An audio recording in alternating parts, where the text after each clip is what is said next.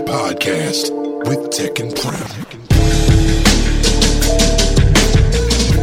Uh, considering what was on the line on Sunday at home and the caliber of the opponent, um, that may have been the worst Eagles loss I have seen in a half a century.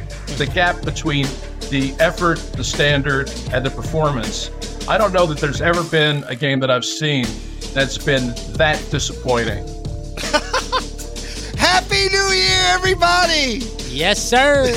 the, the always iconic words of Ray Diddy start us off in 2024. well, Ray Diddy is a legend in this town. He's a Hall of Famer, and he's not wrong. To lose the way they lost at home, when your offense comes out and has a pretty good, respectable day, you, anytime you put up 30 points at home, you don't lose those games in general. Right. And no matter what team you are in the NFL. Yeah. So that's why Diddy felt that way, and he has every right to feel that way. Oh, yeah. You know, they um, it reminded me of an old NFC East game. I mean, it just did.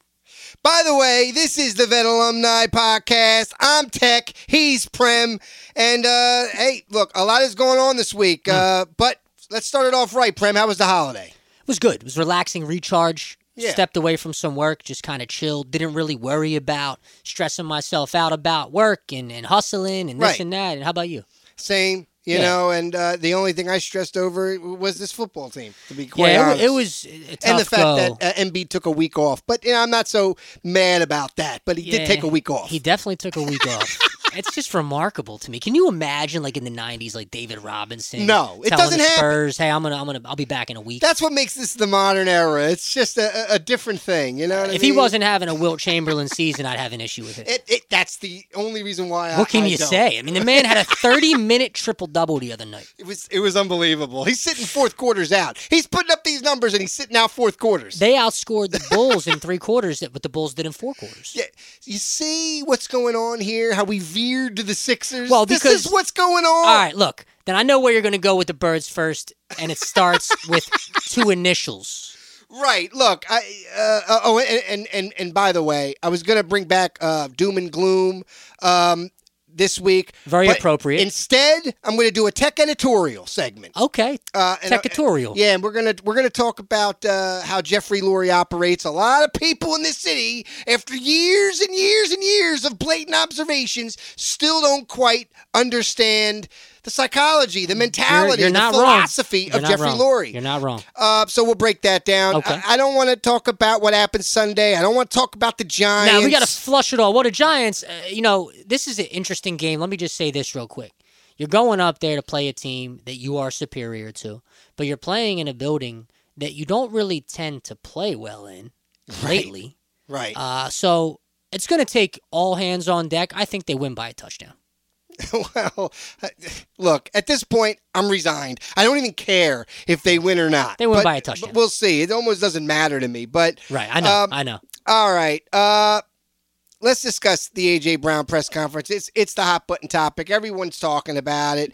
Um, I would just say this, Prem, and and I look at you as a critical thinker. You're a guy Always. You're a guy who questions, you know, what the government tells you, what the pharmaceutical companies tell you, what what mainstream media tells you. Got you. me pegged. Yeah, you are that guy. Okay. And and I by the way, I am too. Uh, but you you are definitely that guy. No question, Okay. I got I mean- vaccinated you and this isn't a, a, a, a vax anti-vax No, no, conversation not. because all that is kind of irrelevant now. But you were you were against it not because you were just anti-vax, but because No, you had it's- questions. It's just medical freedom, man. Right, you It's questioned freedom, the validity Yeah, of what it. they were telling you. Right. So, So I, you take that approach with sports. I ask you, why would the Eagles organization be any different? Uh, they have a powerful PR team led by Bob Lang, who controls the narrative on everything they want you to know. We listen to WIP, but WIP is in fact the Eagles radio network. So it is. It's a little biased in Wh- that regard. Whether the hosts are being critical of the team or not,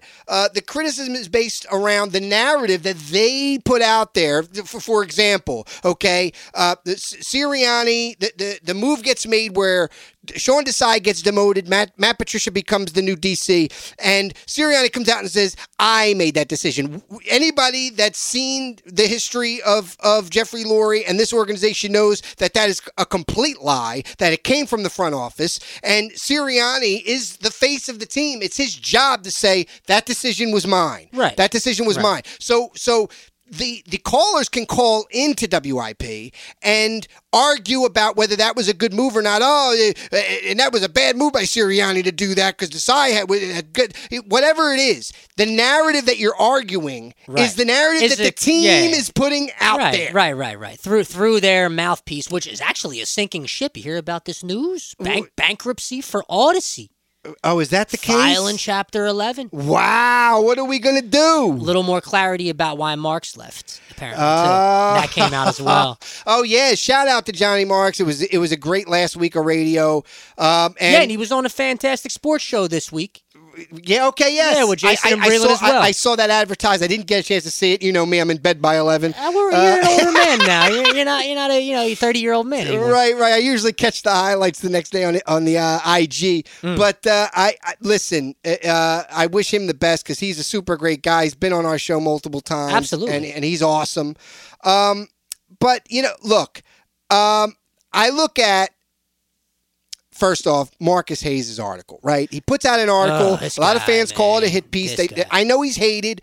Um, I personally, okay, I I did not like the timing of this article because look, the team, the locker room is in turmoil, but not because of necessarily being torn. I don't want to go enter into conjecture of it being torn apart. No, No, let's stay no, with no. fact. Yeah. This team is in disbelief that Right. they are the team that they are. They Right. thought that they were the Niners, the Ravens. They thought they But were that, that, and that's team. humbling. That's Yes. humbling. And you They- saw their faces in that meeting this week. These guys are are pretty determined to get right. They're in shock and awe phase right, Right, now. They they are in disbelief that they are who they are. They are. And they should be. And They should be. that's that's the turmoil that I'm talking about. So this article comes out, and this article causes ripples within an already tumultuous locker room of of of, of doubt. There's doubt going on, a cloud of self doubt from these players because they didn't think that they were this team. And now an article like this comes out with a source that's a veteran player, which by the way, I believe the article. And the and let me tell you why. Because 30 plus years as a journalist in this town, I'm not going to question Marcus Hayes' journalistic integrity or his credibility. No, no, I totally agree with you. But the problem is, we all heard AJ talk. And what AJ Brown did properly, number one, was not speak for two weeks. Number two, during that two That was weeks, that was a team PR decision. I don't care. It's smart because It- it what, what that allows you to do, especially him as a young 25 year old man, is reflect, think properly. Don't react with things that are going to get you hurt by tweeting out to fans and talking Yes. improperly at the locker room. Wait and deliver with clarity. And that's exactly what he did. And by him doing it that way, that galvanizes a group that to, to believe that they are not the team they've been and they are the team they were for 11 weeks. And lastly, Marcus Hayes not showing up when he spoke tells me what I need to know about Marcus Hayes. Okay, but we what Unless we, he's in the hospital with we- a pregnant wife, I don't care. That's, what that's we may not Tek. know It's is, ridiculous. is we may not know if Bob Lang and that PR team wanted him there or not. Maybe they asked him not to be there. No, I think that's now. Now we're getting a little too Well, I don't know. I don't know. We, The we don't know the what man, happened. The man knew he was walking into a tornado, And also, he and probably- he only had an umbrella. But he probably didn't want to make the story all about his article, which AJ bringing it up kind of did. But oh, all right, all right. So he didn't show up, and he and he should have. It, bother, it bothers me. That. part bothers me. Okay, I- Like, show up. You want to write an article like that? Be a man and stand in front of the man that you wrote about, that you claim somebody told you something behind closed doors about. Look him in the eye. Right. Okay. Listen, I'm not going to argue that point. That's it, really. That's Um, my but- issue but with it all. On the galvanizing, we, it may or may not. I think it will. And I think you'll see signs of that on Sunday. And my prediction is they win by a touchdown, possibly 10 or so points, but they're going to go into the playoffs with more belief and more steam. And you know what? The talent rises to the top and we'll be in the divisional flying to San Francisco because the six or the seven is not beating the, the three or the four. I don't know that either. It's not happening. No, the second round's in San Francisco. That's where you're going. That's probably All where the season ends. Okay, listen. Um, let me just make a couple points on this AJ press conference, which I believed was all about messaging, right? And within the message delivery, there was a couple nuggets of truth that were sacrificed from the organization. Right. Okay. Right, right. One, he was mad because Smitty got hurt, right? But why did Smitty get hurt? Why was he mad? He was mad because of the play calling by the coaching staff, okay? Which Merrill Reese on the air live during the during the broadcast called inexplicable. Okay, Well, yeah, the play calling was horrible. but the PR team, When they get to the red zone, it's like they don't know what to do. I, right, the PR machine of the Eagles doesn't care if you know that AJ was mad at the coaching staff at this point because of the overshadowed comment. That is my second point. Nick fell on his sword for the team. It was our mistake, uh, and he didn't mind being made to look like a fool. I'm paraphrasing. That proves, right there, by the way, that Sirianni is a fantastic liar, even when the lie doesn't make sense, while simultaneously delivering the intended message, which was Nick Sirianni hasn't lost the locker room. Can I- can that I- was yeah, the message. right, well, that was the message that, that, they that- wanted to talk that talk for a team that has made the playoffs in all the years he's been here number one has already won double digit games before this slide number two and has a coach that really since he got here has been loved by most of his players. He he wears shirts from art history in Northeast Philly. He, That's he why he's the Philly coach. attire. That's why he's the coach of this football he team. he he understands Nick understands family and and and making the team vibe like a family vibe and it's been like that with Doug it's been like that with Andy it wasn't like that with Chip at all but that's besides the point my point is Nick was never in danger of losing a locker room. It was conjecture. It's contrived BS from a media and a fan base that truly is too Well, uneducated sometimes. whether whether he had lost a, a fraction of the locker room or not, to, and to whatever extent, the the message that this organization's PR team wanted to get across was that he has not in any way, shape, or form lost the locker room, and the best way to get that message across is for AJ Brown to deliver the message Well, after yeah, AJ speaking. AJ said it perfectly. He said, "Look, the players are on the field." He said, "If one guy moves one inch wrong, that that play is screwed." And that's essentially Right. what he said. He said, "If if one guy doesn't miss a block on the on the interception to end the Seattle game, one guy missed a block. Apparently, he kind of alluded to. If that doesn't Yeah. happen one step, then that's a touchdown." And by the way, they shouldn't have gone off script. I don't know what the intended play call was, but going off script there Hey, look, was I- obviously yeah, not yo, the right you move. should you should have just gotten field goal range and kicked the field goal. I agree, but I'll tell you this: when you got an elite wide receiver like that and a top five to ten QB this year, whatever you want to put, wherever you want to put Jalen, second in total touchdowns in the NFL, wherever you want to put him, you got Right. guys like that on the field, and they want to go and air one out and try to make it happen. That's Well, football, man. It goes back Do to it. the three play sequence that Merrill Reese called inexplicable uh, in this Arizona game. Okay, uh, I know where you're going. He was mad at this at at the at the. Well, you're going to at- the, at the first and twenty staff. from the red start Well, the red of zone. course, Right. because look, you have a guy that is uncoverable on slant routes, and you're not you utilizing saw my that at tweets. all. You saw my You're tweets about the slants. You had to see it. Well, I, see, I did see Okay, that good, tweet, but I good. also heard Seth Joyner say it immediately after plus the game. you plus you know that. Plus you know that anyway. know it. Look, you got a guy. we, we were all screaming it. It doesn't all- make any sense. after the first play, let alone the second Ugh. play, and then the and then the bubble screen to of all people, Gainwell, who by the way doesn't belong on the field uh, uh, at that point. Um, I I'm just blown away. And yeah, no, run the screens to Boston Scott, please. yeah, and AJ was mad at the coaching staff. Why? Because they made Smitty. a 150 pound stick figure tried to block a 270 pound lineman. That's ridiculous. I mean, do you know how insane that How- sounds? you know, not one play when they got to the red zone there to ice the game. Not one play was like down the field a bit. No. Not one. The first play call on first and twenty. What you're supposed to run is a deep comeback. right. In my opinion, you run it. You run a, a, a wide receiver, run him straight to the end zone, have him turn around and run back about five, ten yards back towards eh, Jalen. right. Get that down to the five like that. They can't cover that. And there's layers to his frustration. It's not just the fact that Smitty got hurt; it's the play call and under underutilizing his skill set in that spot. And by the way, uh, your defense has not stopped them at all. This this is a No three-win punts. team. No no punts. You No haven't punts. stopped them at all in the second half. It's score, score, score, score, score, score, score. And what do you do? You're just playing for the field goal. And you have goal. the greatest punt returner in the history of the Eagles back Right. there, You're Britton just, Covey. You're just you're just playing to kick the field goal.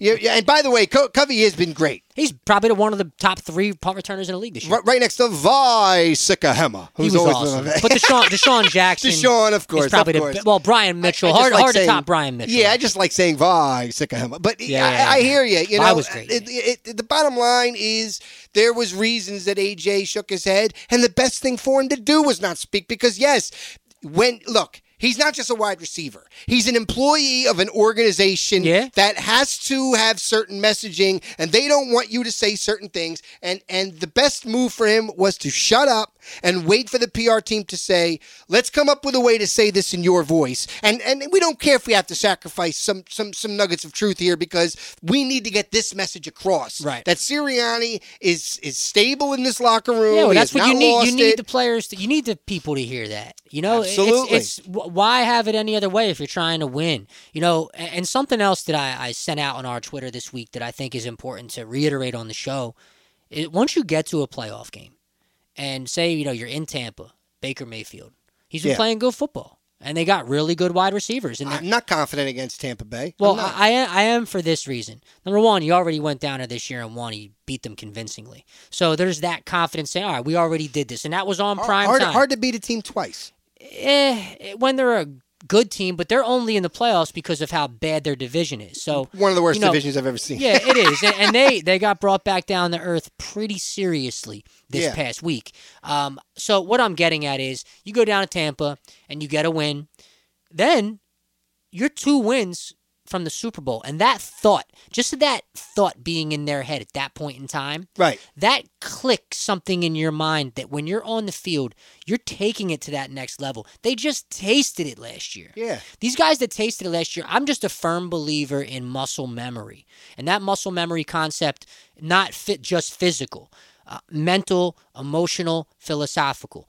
Yeah. Football wise, that applies, I think. And I think they have a chance if they win the first round. Hey, who knows if they do? I, you know me, Mr. Optimist. I'm. Mr. Optimist, but Yes. I don't know that they win the first round. I have to see how they look on Sunday to even tell you what I think. And Right. I might tell you next week that I think they're going to lose the first round game. Well, yeah, I got to I see what they look like this week, and I got to see uh, a few things about what the defense schematically is throwing out there. If Dallas has a double digit lead on Washington at, at halftime, you got to sit the starters this week. you do. And I But mean, we, we did talk about this a minute ago before we started recording about Dallas, three and five on the road. yeah. Rainy day in Washington. Sam Howell, top what top five in the league in passing still. Um, even though they're horrible, we know yeah, that. they're, they're they're just yeah. Washington and, and Dallas, they always ha- tend to have these really weird games, kind of like we do with Washington. The NFC East, in my opinion, this Well, time of you know year, what? you It's throw all- the records out. It's man. all divisional football. You throw the records Look out. at what the Broncos did Yeah. with the Chiefs. Yeah, and it- exactly. it- the, the Bears and the Lions. Talk about a it's fall all from over grace. the league. The Chiefs, a fall from grace. Yeah. The Chiefs should be more talked about in the national media as a fall from where they were than the Birds. But the only reason why they're not is because you got Mahomes and Andy Reid, and they know at some point they'll right the ship. They, they're not going to stay this Not- bad. not this year, Next though. year they'll Yeah, be not this they'll year. be back to being the Chiefs. They're at some they're going in the first round. They got to play Buffalo this year, probably. They're going in the first round. Kansas City, Yeah. first round exit. right. And my maybe I'm wrong, but I mean it is Mahomes and Reid. It is Mahomes. But I think Josh Allen's going to destroy them if they play. I think Josh Allen has a lot of emotion. I want to see Cleveland go all the way. That's what I want. I want to see Flacco take them all the way. Wouldn't that be crazy, man? Cleveland It would be versus fantastic. Philadelphia. That would. Oh, assuming. Yeah. no, but that would but- be great. That would be that would be the least watched Super Bowl in NFL history, maybe. Well, the least watched Super Bowl would be like if LA goes on a run and plays Cleveland, well, that would be a terrible Super Bowl. Oh my god. the god. Rams and the? Browns. All right, let's let, let's get to the tech editorial segment. Let's do it. Say what? It's a tech editorial. Let's talk about how Jeffrey Lurie operates uh, with simple observations, uh, very little hyperbole here. Because a lot of this fan base, from the casuals to people who have podcasts like us, uh, right down to legitimate platforms, are acting a bit like sheep. Okay? If you don't know Jeffrey Lurie by now, you haven't been paying attention. Okay? Let's start with Andy Reid. With Andy, Lurie had an old school football guy who he relinquished power to. Andy chose his staff, his players, and he controlled what was said and how they said it. Once the wheels fell off, Lurie liked that way of doing things, letting the coach have the power. So he hired Chip Kelly with a fresh, innovative approach, and he gave him the power. Chip, having only college experience, treated players like cattle, moving the herd in and out. But that doesn't work with pros who make millions of dollars, so players went to the owner. And and what did Lurie do? He confronted Chip about it. Chip defied Lurie and got fired in season. A very uncharacteristic move for Jeffrey Lurie. Mm-hmm. So after taking control back of the team, he put his guy Howie back in the driver's seat and decided to do a complete 180. He went with a former player who was a player's coach and would be all about the players first while pushing the new Lurie Roseman agenda forward. Yeah. Enter Doug Pederson. They put a fan- they put a fantastic coaching staff around him and built a team that won a Super Bowl in just his second season. Amazing. After the Super Bowl win, the wheels started to fall off and it began to be harder for Doug to lie to the media and push that mm. Lurie and Roseman agenda that they were selling. By the end of that season, Doug was worn down from the lies, and he thought a Super Bowl win had bought him enough cachet to be able to pick his own staff. He pushed back on the analytics department because he also felt like, listen, I've played the game at the highest level, and ain't no Ivy League grads are going to come in here and tell me what I should be doing in game mm-hmm. situations. So he was dismissed. Now, Lurie had to find a guy like Doug, who is a player's coach and would continue to put the players first, but yet young enough to control. And when I say control, I mean being able to buy into the analytics department, not have a problem letting the front office do all the hiring, making all the personnel decisions, right down to who's active and who isn't on game day. He has to be able to take all the credit when things are working and take the blame when they're not. So being a great liar, to be honest, is imperative in this job. Well, that's for any coach. True. But enter Nick Sirianni. The perfect patsy for this kind of situation Patsy. here. Well, because you got an owner who wants the control. And and look, Nick, a really likable guy. He motivates the troops. He, he's he's a it's in his blood. So he can relate to the players. He likes analytics and was open to partnering with Lurie's son Julian and the analytics department. He didn't care about how he making all the personnel decisions. And he's a convincing liar who could make a fan base believe that no matter what the decision was, it was his decision to make. That's what Lurie wants because he's not giving up control again. It's just not happening. Now move to the present. Okay, the wheels, they seem to be, I don't know, maybe not falling off, but going flat, need to be rotated. A lot of people are putting Nick on the hot seat. But Lurie is not firing Sirianni, at least not this year. And it has zero to do with his record or his winning percentage as a coach.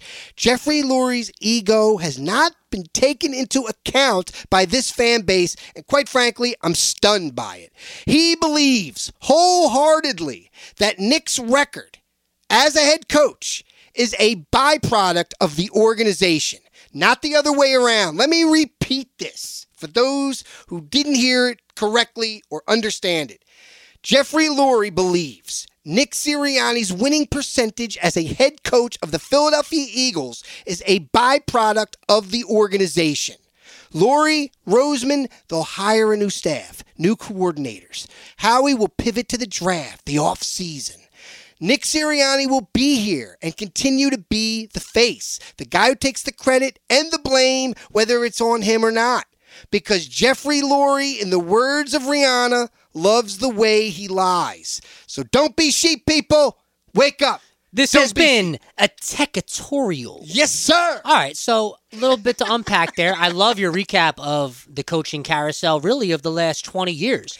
Uh, What I I, will so. say is, regardless of the truth or uh, if that's all true, if that's all not true, whatever. No, it's just it's just a, a deep dive made from observation. yeah, and it's it's fair. The bottom line is, by and large, for two decades, it works. It, it, you're absolutely I right. I mean, they're a top Now- five team in the last 20 years. Right. So what I'm saying, right, w- with that is that it's. I'm not saying it's right or it's wrong. You're just saying what it is. I'm saying yeah, what it you're is, laying it and- out there. and and and you're correct. It, it does seem to work most of the large. time. Most of the time. Most of the time. Which, which compared to a lot of NFL franchises, we are blessed to have these guys. You- you're right about that. Um, I- don't love. We the, get upset, but we're still blessed to have these guys. True. I mean, I don't love that philosophy of the owner having all this control. No, I don't either. It's a very Uh, Jerry Jonesian It holds philosophy. the team back a little bit, but you know, I listen. When I'm watching a game like like that Arizona game, I'm in the moment. Um, but when I when I sleep on it, I really uh, did this deep dive. I realized it doesn't matter if they fire Nick Sirianni because they'll hire another Sirianni. Well, yeah, but no, I, th- I think you're discounting him a little bit. I think that Nick, well, I think that his his offensive schemes are not as uh, as bad as people make it out to be. I No, mean, the don't man's offense has been I pretty do- good. I don't think they're bad. pretty good. I, I, I think that what we saw with Shane Steichen last year proves that there is uh, a disconnect between Sirianni, his coordinator, and the offense and the way that it functions. Right. And and you know, like I said.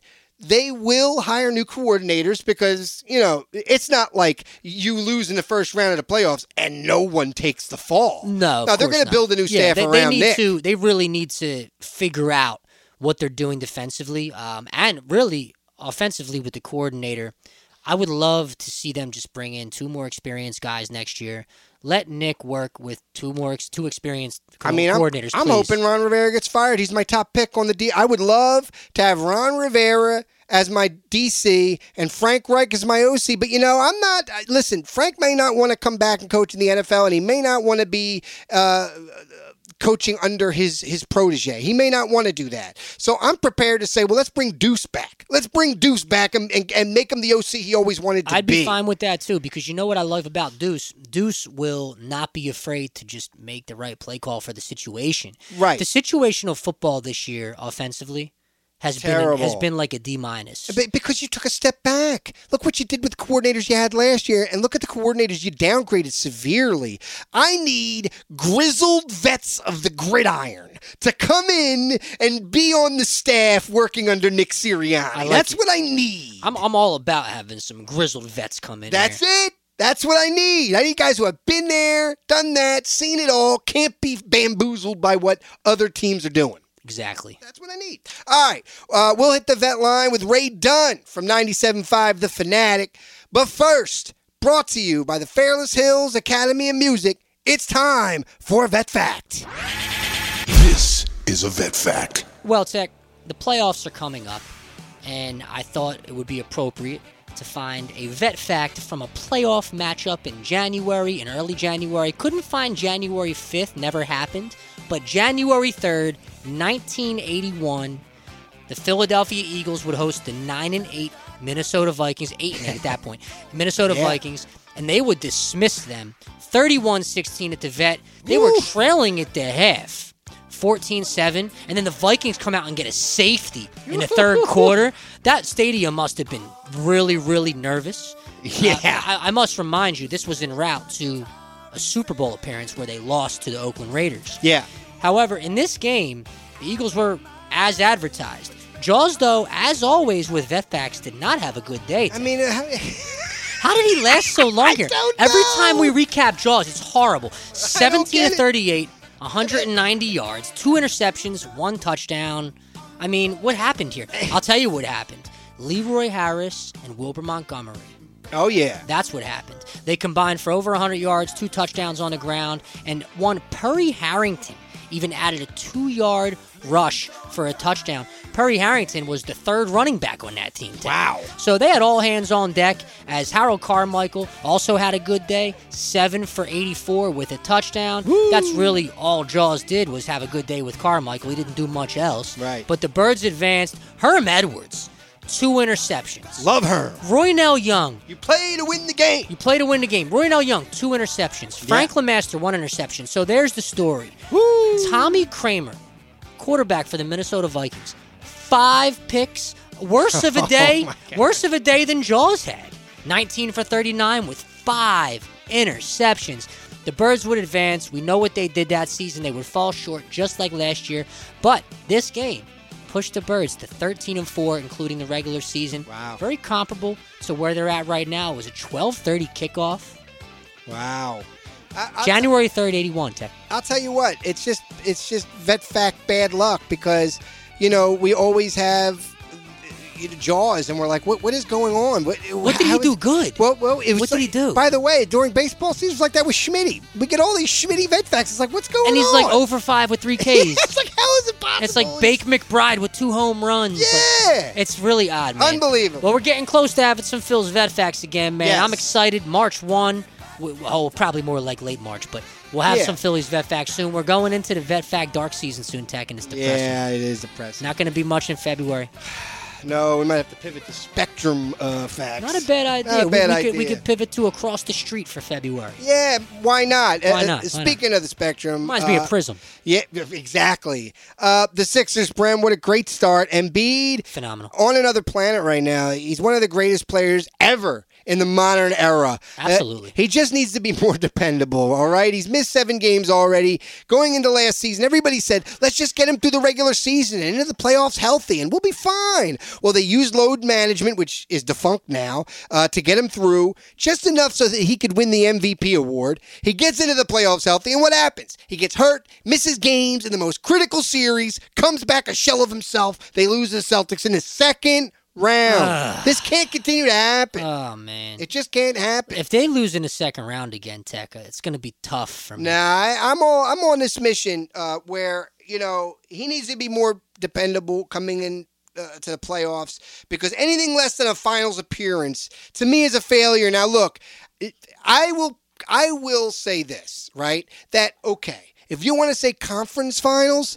I'll go there because even that would be monumental to get out from the second, you know, round. But I, I really want a finals appearance from Joel Embiid to put him in that greatest of the modern era conversation. That's what it takes. That's what it it's takes. going to take a finals appearance to Yes. see Joe in an NBA finals with the world watching. You know that really is what he needs as a player.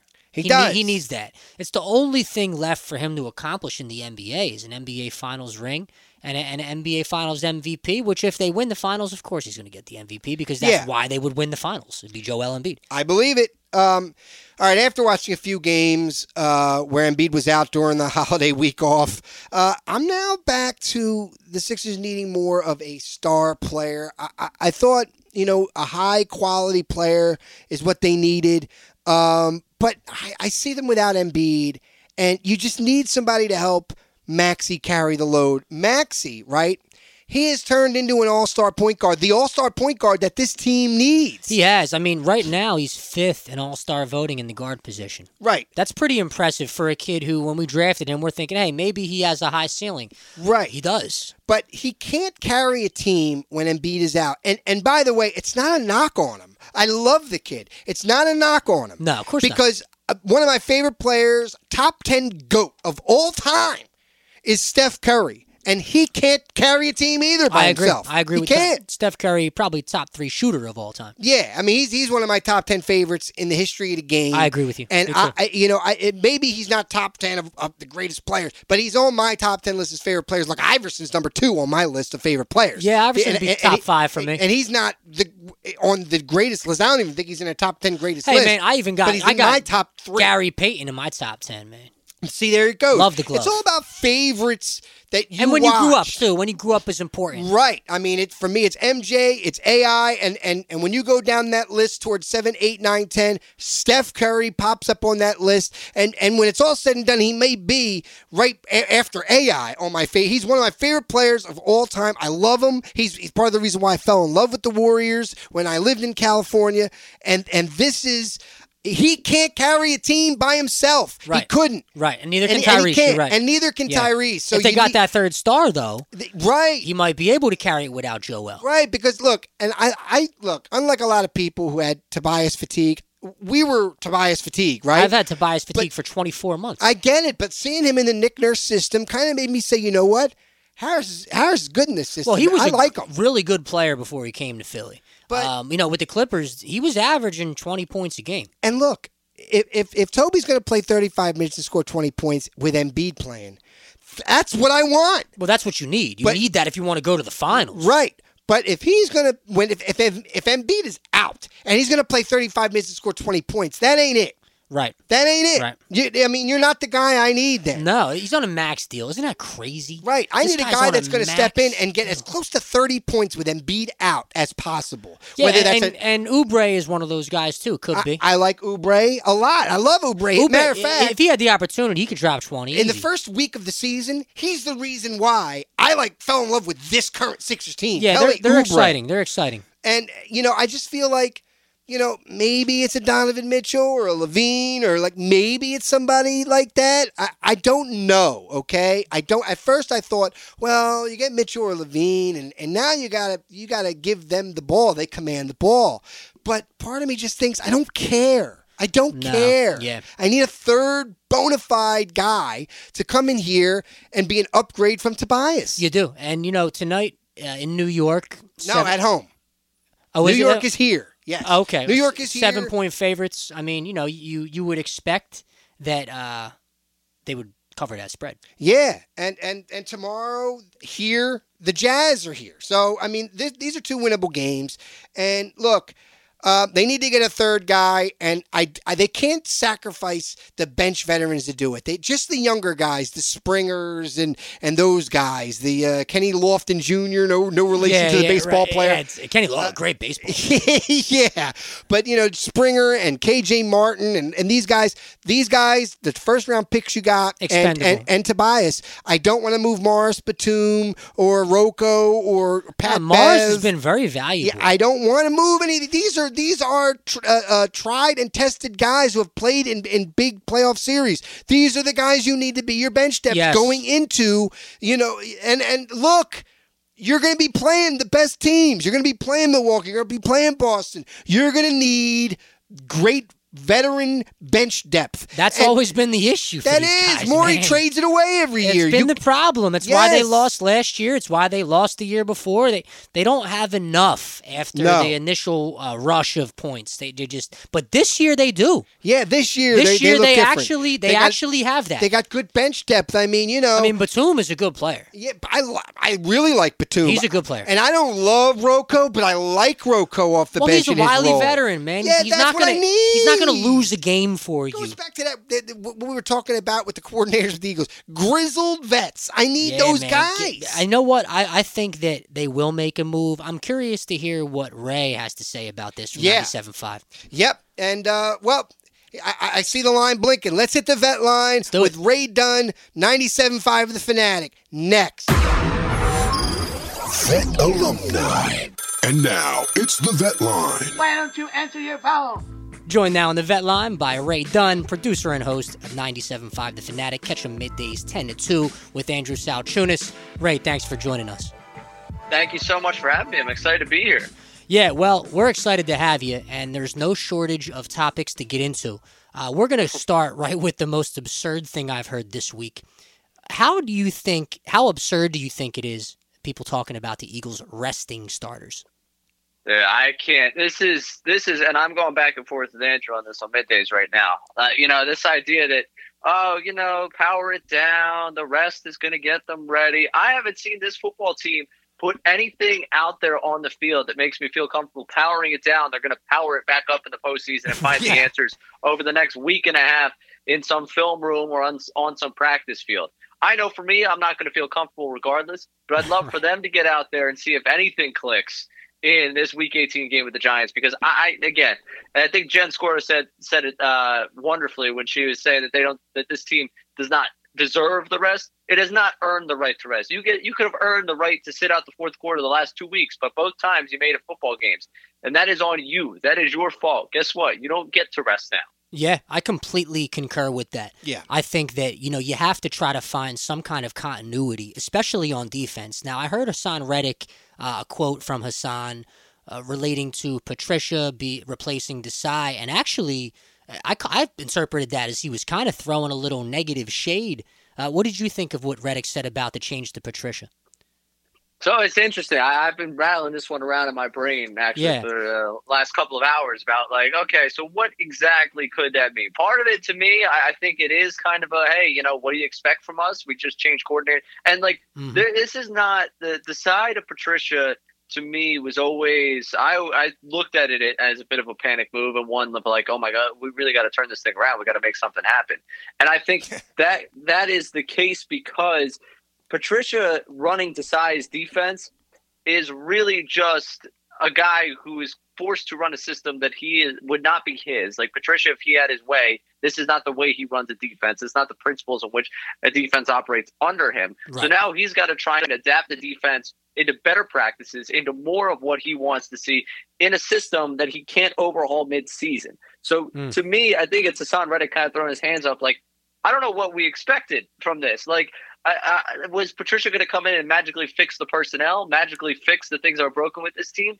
I can't sit here and say necessarily it's total shade, but I think it's more of a hands up in the air, like yeah, we're going to go through troubles because we're trying to find anything that works to get ourselves ready for this postseason run. Mm, I sure hope they are, man. I really yeah, I mean, do. it- it- right away, you know, Patricia comes in, he's dropping Reddick back into coverage, and he's rushing Kevin Byard. It makes zero sense at all. I, I, it was hard to believe anybody who's watched Reddick's career and seen that he, the lowest numbers and lowest impact he's had on teams is when they drop him into coverage. Right. It's like he comes here, he's been tremendous when he rushes the the, the quarterback, and, and what are you doing? You're dropping him back. It's it's just It's inexplicable. It is. The the Arizona Cardinals. It's ironic it happened against the Cardinals because the Cardinals were ready to label him a bust. They didn't pick up his option because they decided for a couple of years, you know what, this guy who was an elite pass rusher, we're going to make him an off-ball linebacker. That seems like a good idea. Let's Yeah. see what he's got as an off-ball linebacker. This is ridiculous. all of a sudden, all of a sudden, last year in Arizona, they're like, you know, maybe we'll just try and rush the passer with this guy. It's like, well,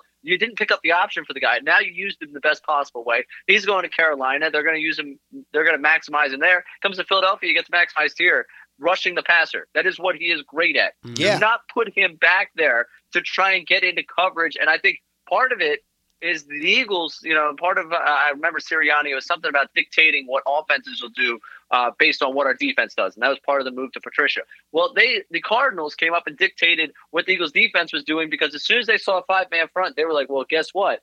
You know, they're cooked chicken out there trying to cover. There is no way they're going to be able to stop us passing the football. Once they go to this five man front to stop the run, we're just going to pass all Mm. over them because they're going to be forced to drop Reddick back Mm. there. It was it was one of the more uh, disastrous things in what was a month of December that could not be characterized as anything but a disaster. But it was a horrid, horrid personnel deployment and something I, I can't stomach the fact I had to watch it. And I tormented myself and watched that game again on New Year's Oh, Day. And I oh, read all of that. Oh. That's a tough way to start the year. I will say Oh, that. horrible. I watched a lot of those tape breakdowns, uh, but I couldn't sit and watch the whole game. No, I don't. I don't go back and rewatch it. I don't even watch highlights sometimes, man. Right, I heard what Baldy said about Jordan Davis, so I went back and watched a bunch of the uh, Jordan uh, the Jordan Davis tapes, and uh, it, it's it's it's pretty it's pretty bad. Yeah, but they're, they're, it's over exaggerated on is Jordan Davis. a Davis. little bit, yeah, it is. know. But you know, he's he is walking on some of those plays. Yeah. Like, what the hell's going on with Jordan Davis? Uh, It's been tough to, uh, you know, the, I think the the shape that he's in this part of the season, I think he's certainly feeling it right now.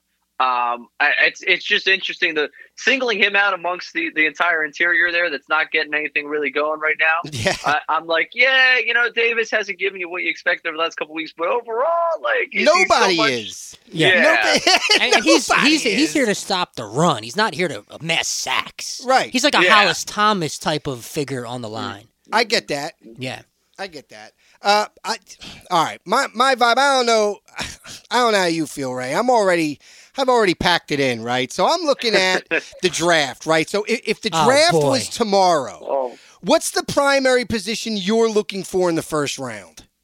Oh man, uh, I'll be honest. I have not begun to prime myself for the draft, mostly because I, I'm there is so much wrong with this team right now in front of me. Where the postseason, you know, it's going to happen. They're going to play a playoff game. I know it's crazy. Uh, so I, I know it doesn't feel like it. I'll The tell you what, though. we're having. Yeah, they they it's the playoffs, man. And this team, if the defense just has a couple good days, the offense is scoring 30 points regardless of what the defense does. Typically, in the Seattle no, but Seattle we can never for 15 years score in Seattle, regardless. Seattle week, it, it should be illegal.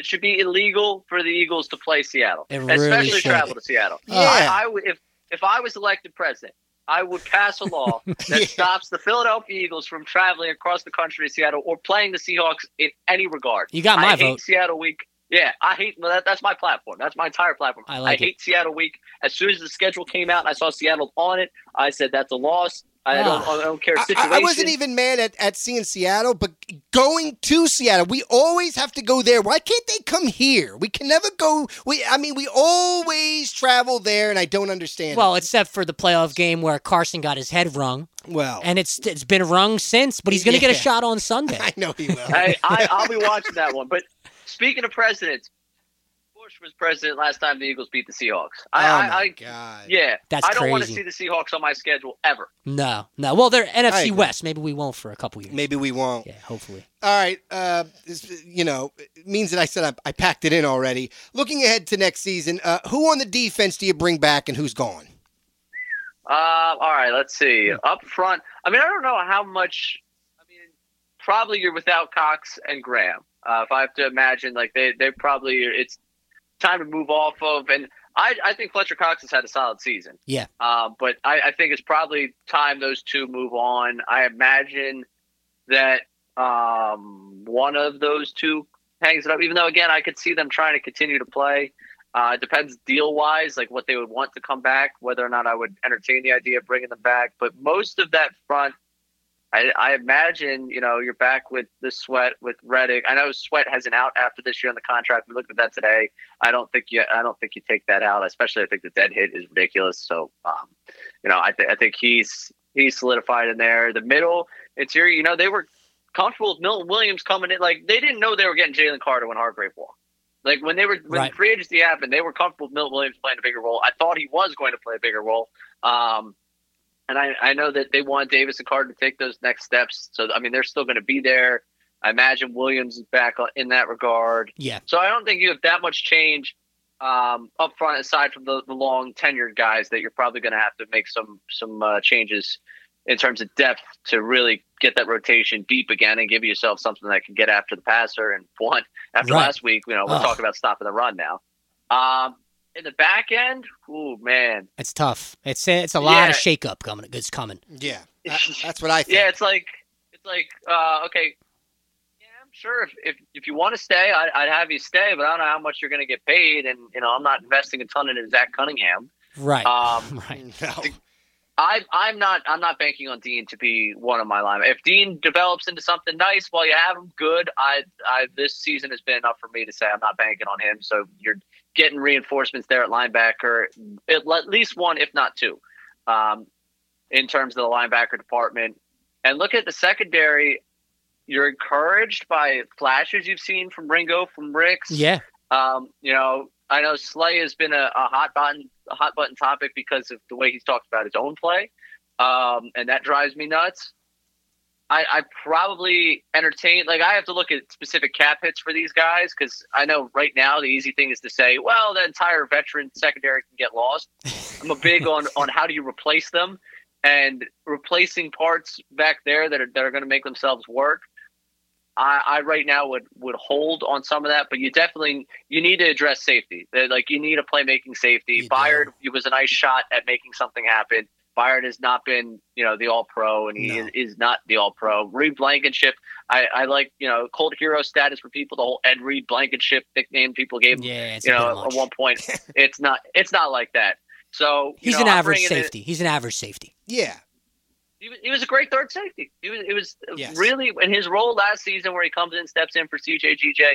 He gave you enough, Yeah. and that was nice. Right. He Yes. never should have came into the season with Reed Blankenship and who as your safety question. no, exactly. Yeah, th- this Thank is you, Ray. it, it really has deteriorated. I mean, to, to go ten and one, and then to go one and four, that's a tough pill. I, I feel like personally, because of AJ Brown's comments, that they're going to be a little more galvanized this week. Do you expect them to go up to New York and win convincingly? Ah, no, Okay. no. I, had to, I had to take a shot on that one. it's expecting it's expecting this team to win convincingly. That that ke- that keeps you know. I feel like uh, Charlie Brown attacking the football with Lucy. You know, I, I'm like, you know what? This is the week they're going to figure it out. And they keep telling you that too. Like, you think after the 49ers game, it's like, hey, we got to regroup. We're going down to Dallas. We're going to go figure it out. You're right. After the Cowboys game, it's like, you know what? We're going to figure out who the guys in this room are. We're going to band through it. We're going to make it happen. They go to Seattle. They lose. They come back from Seattle. Hey, you know what? We're going to find out who we are. We're going to find that identity. Then they play a game with the Giants They where barely they win. They should have smacked them. They should Oh, have yeah. smacked them. And I'm sitting there watching them barely get by on Christmas Day. And it's like, you know what? We we got to win, but we got to get to that standard. We got to make it work. We got to figure it out. And then they go and they get beat by the Cardinals at home uh, at, to end your year. And it's like, all right, at some point, I just got to stop expecting for a convincing win. I last week I said uh, on middays with Andrew, we do a coffee bet every week, and then we pick different sides of one game. and he was real confident in late. And I'm sorry, Andrew, I'm, I'm airing you out here, so this is on my this is my bad.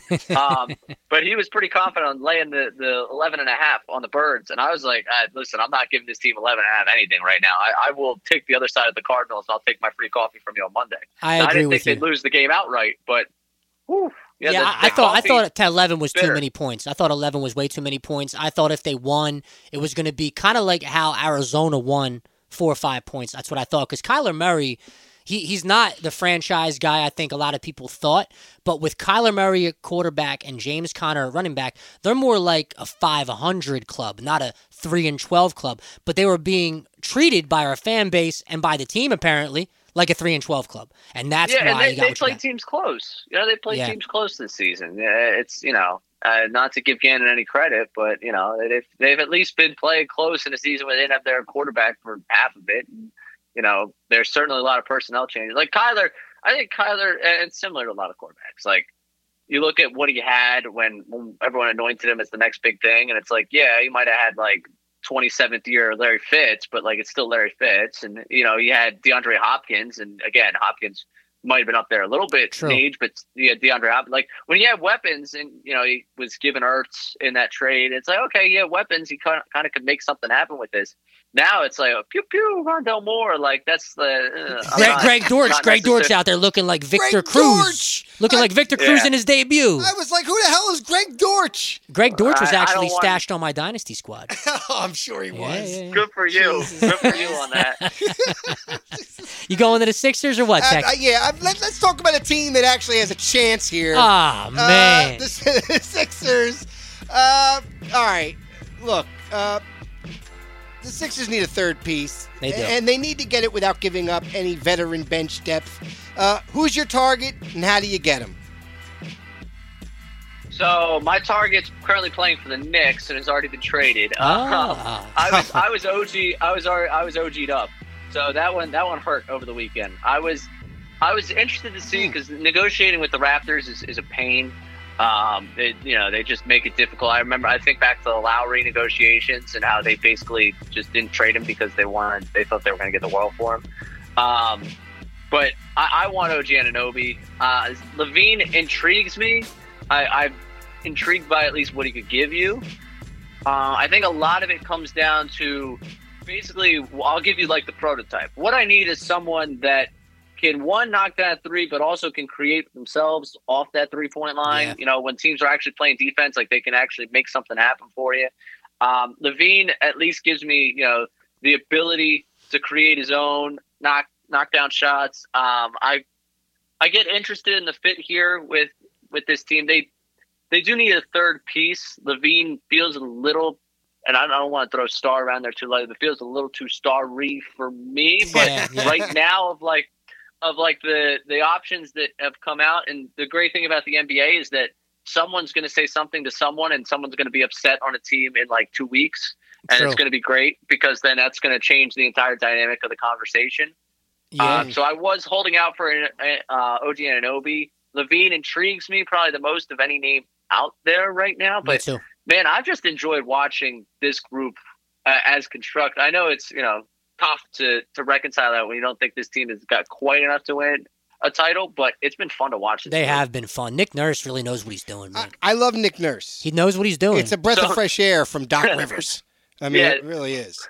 funny story on Nurse. yeah, Um, it was I think it was the week before he got hired, and I was doing I had a Sunday show over the summer at the station, and um, he- I think he was in town or something, and I lightly suggested like I started talking. It's one of those things, you know, you talk for four hours at a time. Every once in a while, you just start talking and right. you lose your mind right. a little bit. Um, and I, I like lightly suggested uh, trapping him inside the facility, and like about, Matt, who produced me at the station a lot, um, like basically was like, "Are you suggesting they kidnap him?" I'm like, I realize how that came out, and like I don't mean to kidnap Nick Nurse, but don't let him leave the facility It without worked. signing the contract. It worked. That was all. All I wanted was to him to sign that contract to be the head coach. I've been so thrilled with watching him as the head coach. Yeah, He's- he's yeah. been great, and and look with Embiid playing on, quite frankly, another planet. Wilt Chamberlain level, I man. mean, he's- he's on Wilt's Oh, level. yeah. He's on another planet. Uh, that being said, regardless of the fact that they need a third piece, is this the year that Embiid takes this team to the finals? Oof. Whew, to the finals. You, the conference the final, the, final, conf- the NBA no, final. The finals. Wow. The finals. Getting over the Boston hump. The finals. well, Boston or Milwaukee. Well, I expect Um, Boston to be there. I, yeah, I, I yeah. think it's Boston. Okay, what do you think, Ray? my fan resolutions, and I said my I would do more guarded optimism. Uh, so that's my resolution for this year to be a little more guarded optimistically because uh, Yeah. my optimism has only brought me trouble over the last 365. Me Um, too. Yeah. So you know what? I, I'll I'll do the hedge for you. I think they get to the conference finals. I Okay. do not think they get to the finals. That's where I'm at. That's I- I'm actually past the second round, which is a huge step for me. Yeah, it's a it's a big step. it really shouldn't be. Yeah, it really shouldn't be. But yeah, no, it is. shouldn't be. Well, when you lose two game sevens like that, man, against teams that you probably should beat, that's Yeah. a tough Uh, I- pill. I can't. I still can't believe. I still can't believe. Uh, that, What, that was it is Atlanta. Atlanta or the Atlanta loss or the Boston loss or the Toronto game seven? Which game seven Oh. loss hurt you the most? For me, it's still it's still Which- Kawhi. It's still Kawhi. yeah. I Um, think so. So Kawhi hurts in a sense that, like, I don't know, you felt like the stars might aligned that year, Yeah. and that Yeah. starting five, Mm. you know, Yes. process this, all that fun. I think it it doesn't haunt me as much knowing that, uh, like, in that moment, like, I try and go back to how I felt in that moment. It was like, well, this is the beginning of things. Um, the last two game sevens have felt like definitive, like, oh well, Ben Simmons is no longer going to be on my basketball team. No, like that. That's right. what ended up coming out of that last year when it happens. It's like, oh man, now we have to have this Harden conversation, and they didn't Mm. go any further. And then the Harden conversation explodes exponentially following that. Like I think the Boston one for me, Rob. No, they lost to the Hawks, man. Yeah, You, you got yeah. punked. I, I know, I know. Trae Young. yeah, it's You bad. got punked by Trae Young. Oh, Oh, you know what's even I- worse? Charles a Barkley comeback. picked the Hawks. That's even worse. yeah. Yeah. You believe that? I couldn't believe my my jaw dropped to the floor. He picked him Well, early. he does that sometimes. He does. He does Oh. that. Anyway, so I think conference finals is realistic too. Tek, you really? What do you think? You think NBA finals this club? I, I think Embiid needs to needs to get in the conversation for being one of the greatest in the modern era, and it's going to take a finals appearance to put him in that conversation. But that being said, it will be monumental for them to get out of the second oh, round. Oh, you're not kidding. That's going to feel like an accomplishment. But then when they lose in the conference finals, you're going to feel the same, Tek. yeah, probably. We were we were debating hitting Broad Street if they beat the Celtics in the second round. That's That's- that's, how down bad we've been. That's Yeah. amazing. That's amazing. That would have been a lot of fun to make a spectacle of. Yeah, And you probably would have had some people been a lot of following you. Well, it would have been more fun fun. if they actually won. yeah. Been joined on the vet line by Ray Dunne. Catch him every weekday on 97.5 from 10 to 2 with Andrew Salchunas. Uh, Ray, I remember you said your first time at the vet on Twitter. I assume that's because you were already uh, just an infant, maybe, when the vet was uh, in operation. Yeah. Uh, the, uh, Ricky brought up to me uh, this this week Tomas Perez, and I was like, I hate to tell, I hate to tell you, I don't have a lot of scorching takes on Tomas Perez. I, I hate to do that to you. That's great, man. That's great. but- Yeah, yeah, Ricky played with him, right? Right. Yeah. Yeah, I I have not been uh, to the. I never got to the vet. I was yes a child, a very small child. And everyone at the station likes to remind me I basically still am a child. Nah, you kill you kill him, man. You know what you're talking about, and that's really all that matters that. around here for sure. Um, I appreciate yeah, that. we appreciate your time and your energy, and uh, we hope to catch up with you after the Birds win a playoff game. I like that. I like the sound of that. Yeah, well, let's hope it happens. I think that they have a shot to beat Tampa, but with us not saying much. We'll, we'll talk to you in Well, 2025, Ray. That's a Unbelievable. nice way to say you're not having me back. Unbelievable. There you have it, folks. Ray Dunne, 97.5 on the vet line. Ray, we appreciate it. Go Birds, go Sixers, go Flyers, and uh, have a great evening, my friend. Thank you. I appreciate it. That's Ray Dunne, 97.5, The Fanatic. Uh, Prem, this wraps up another edition here. Uh, Episode 117. yeah. Great and, job. And we're heading into a uh, what may end up being a meaningless game. We'll see. We'll see. It's going to depend on what the Cowboys do in Washington, and uh, I think they're going to lose. All right, and uh, we Maybe should, I'm too optimistic. Yeah, we should know by next week's show uh, who who we're seeing in the playoffs. Yes, yes. It's going to be uh, the prestigious winner of the NFC South. All right. See you next week. Vet alumni.